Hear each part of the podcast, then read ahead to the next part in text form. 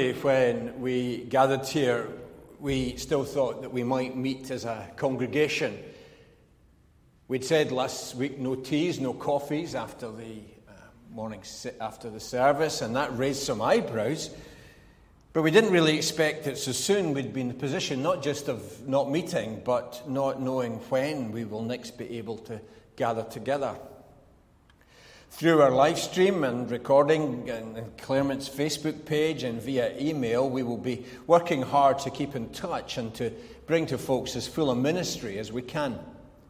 For those not on the internet, we've been on the telephone where possible, and we will be exploring what other options we will be able to fulfill in the time ahead. These are very unusual times for all of us, and very much we are learning as we go. And in this unusual time and stage, I want to break off, for this week at least, from our series on Isaiah 53, the series that we've been working through during Lent.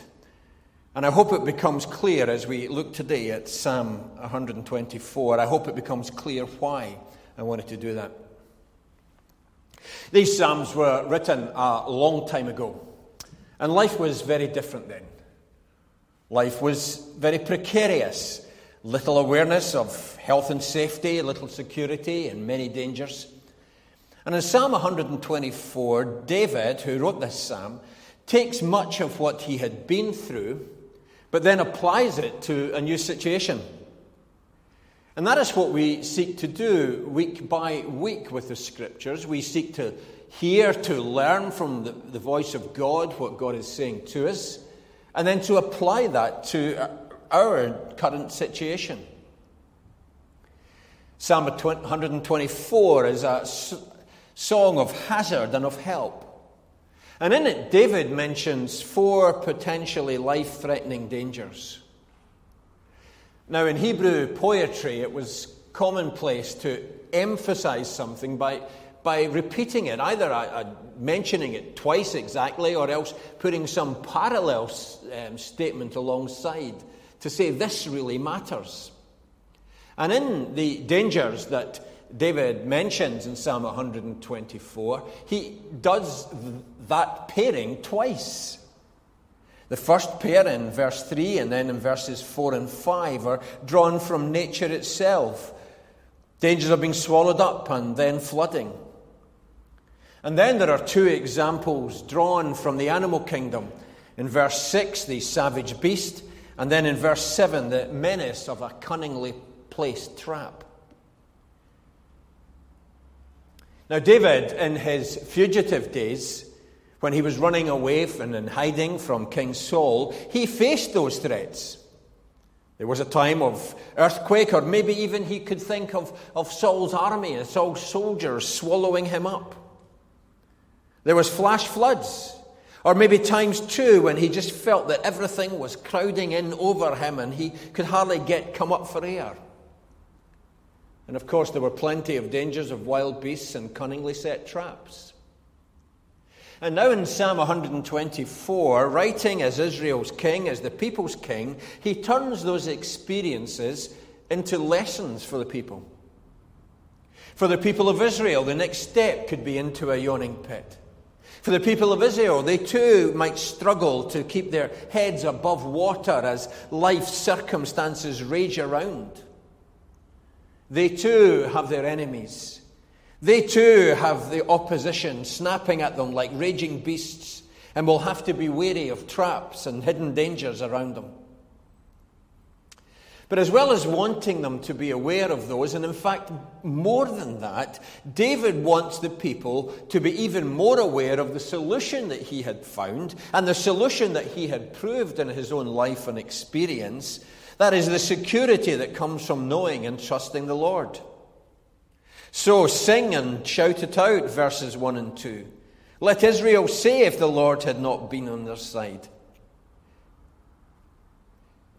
If God is for us, God on our side, and He continues to be the help that we need. So, verse 8 our help is in the name of the Lord, the maker of heaven and of earth. Now, David, through his outlaw days and his days as a king, had known these troubles and difficulties. But he'd also known the provision and the support of God, the care of the Lord. And now in Psalm 124, he applies the lessons that he had learned to the national emergencies of the time.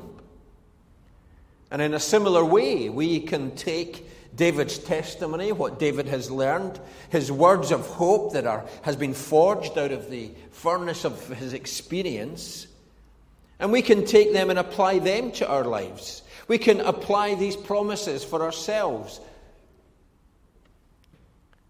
And certainly, a time of difficulty, danger, and uncertainty is where we find ourselves these days. Many of the things that we had assumed, that we had t- taken for granted, that we chose to rely on, are suddenly under threat. We are in a time more like that of the Psalms, when stability is to be treasured, not assumed. When we cannot simply afford to drift along without thinking, without taking huge care. There are traps and difficulties all around. And into this context, Psalm 124 speaks, urging us to sort out our priorities, urging us to make sure that we trust and depend on that which is trustworthy. One of the big lessons that we're learning as we go through this crisis of the virus is that we're seeing that instead of the assumed independence that we have, we are in fact more interdependent than we would acknowledge or realize. What took place in a province in China amongst people that we do not know, people we never heard of or didn't even know existed, has landed on our doorstep. And not just on our doorstep, the doorstep of most of the rest of the world as well. We are seeing more clearly than ever how actions affect others. Shopping practices are an obvious example. We are seeing and realizing that what happens at one level, for example, the keeping of schools open or closing them, how that affects not just pupils and teachers, but many others in society. We're finding out that because we now cannot source parts from overseas, many of our manufacturing indices are closing down temporarily. At least we hope temporarily. And this really ought to make a lot of the thinking that goes on in our society be reconsidered. Far too widespread is the notion that we are, that we, or we have been independent. Not so. Our consumption of goods, what we use up, We've been learning that all too slowly that that's not simply a matter of personal choice or of whether or not we can afford it, but has all kind of knock-on effects for the environment, has all kind of knock-on effects for people working in, in sweatshops in other parts of the world. Our notion that we are independent, autonomous individuals has bolstered the awful practice of abortion on demand. The argument is that it's a woman's body, she has rights, exclusive rights, as if nobody else was involved, nobody else mattered, least of all the fetus. Again, the vast increase in litigation, the breakdown of marriage in our society, or even, in a strange way, the individualism of the group. When we set out almost as tribes and criticize and condemn others who are not like us. It is the roots of racism and so on. A denial that there's any kind of interdependence towards anybody who's outside of our closed circle. It's not so. And one of the things that we're learning, and because it's more and more in our face, because of the effects of the virus, is that we are not independent. But also, we are seeing that instead of being strong and safe, and our lives being strong and safe, life is something that is weak and fragile. The coronavirus has undermined a lot of what we've taken for granted. Of course, we're feeling the weakness and the fragility most obviously on the health front. But also, we can see it on the wealth front. Our economic system is being shown to be built of a house of cards. As long as it's a fair wind, as long as confidence is high, as long as there are economies which are thriving in some parts of the world who can cope with others struggling, that's fine. But something like this virus, with the immobilizing that it's doing to many economies, has created fear and uncertainty and caused panic.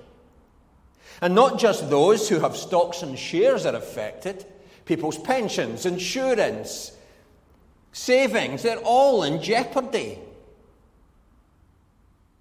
And even within the economies, too, are following advice to stay safe.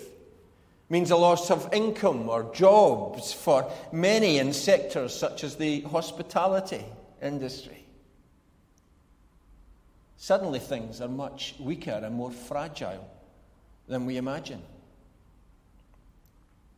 And then we're also seeing that instead of supposing that life here is secure and eternity is distant and perhaps less real, suddenly the thought of eternity is a whole lot closer.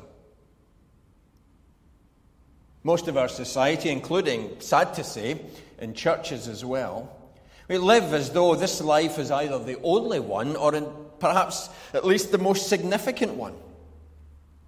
And so we accrue more stuff want more holidays, more and better experiences. We spend more on our appearance.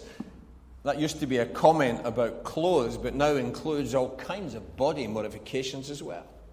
And if we can spend it, why not? Except that life is not our playground. But we are here to learn our responsibility to acknowledge not just who, but also whose we are. And Psalm 124 points beyond ourselves to a creator and to a savior. Our help is in the name of the Lord, the maker of heaven and earth. Verse 8. It's the Lord, verse 6, who has not let us be torn, who has allowed us to escape. Verse 7.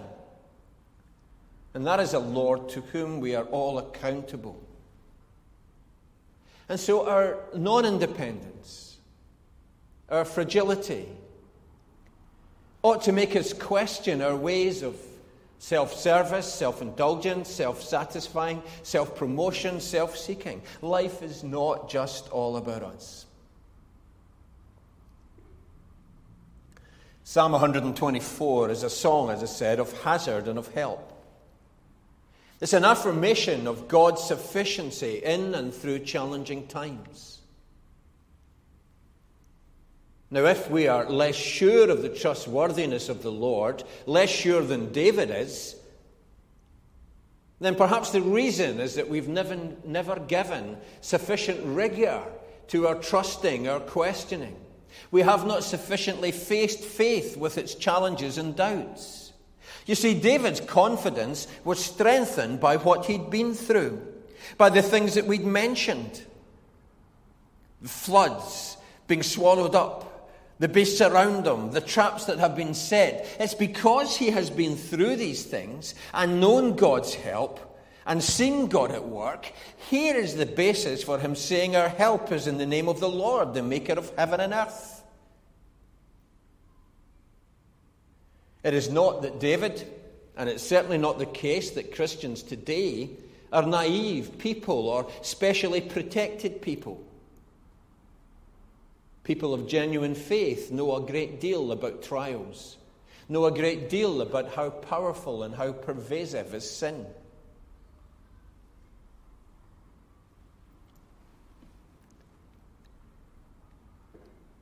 Rather, because we know that this is not just our playground, we are more open to the hurts and the challenges the threats that impact not just ourselves, but the world that we are interdependent with. Psalm 124 is an instance of a person who digs deeply into life's troubles and find there the presence of God who is on our side.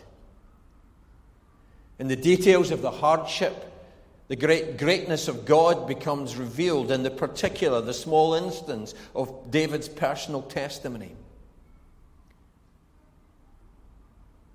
Now, some people find great restoration in, for the soul in the beauty and the grand, grandeur of creation. From there comes the impetus to praise God, the God who made heaven and earth. But Psalm 124 looks in the other direction. And so must we in times like what we are facing just now. Psalm 124 looks into the troubles of life, the anxiety of personal issues and emotional trauma. And yet it sees there a God who is on our side, who is our help. And so is the calling for the believer to realize that when shaken, there is, we must remember what is that really counts and what we can rely on. And so we have to learn to speak our praise in a world that is hellish. We have to sing our songs of victory in a world where things get messy. We have to live our joy among people who neither understand nor encourage us. And it's because the, it is the Lord who matters. Now, whether or not that is true for each of us individually is only something to be discovered as to whether or not we live it. Just as you cannot learn to swim without first getting into the water, just as you cannot learn to ride a bike without getting on one, in a similar way, we cannot learn to depend on God unless we actually do put our trust in Him. We cannot know the joy of Psalm 124. We cannot rejoice in the affirmation of God's care and God's salvation without trusting Him and trusting Him at all times. You see, the reality is that for most of us, a succession of sunny days stops us thinking about the Lord. They lead us away into myths about things are fine, we are strong, we can be independent, we can manage. And we are blinded to the reality of eternity. And so, amongst all the hurts and amongst all the danger, amongst all the difficulties, here is a time to ask ourselves some serious questions. Are we really as independent as we have believed ourselves to be? Are we really as independent as we have lived? Independent not just from one another, but independent from the Lord, the maker of heaven and earth. Are we really as strong? Are we really as self sufficient as we have believed ourselves to be and as we have lived? Or is there not the time for humbly recognizing our weakness and our frailty? Is, this, is it really the case that this is the main thing, and if there's an eternity at best, then it's some kind of consolation after show. No, no, no, says Psalm 124. No, no, no, says the whole Bible story and the whole gospel. And it does so in order to lead us to greener pastures, to lead us to richer places, to give us and bring us to more satisfying outcomes, even if and even when the route there is filled with trouble, with danger, and with attack. Let us pray.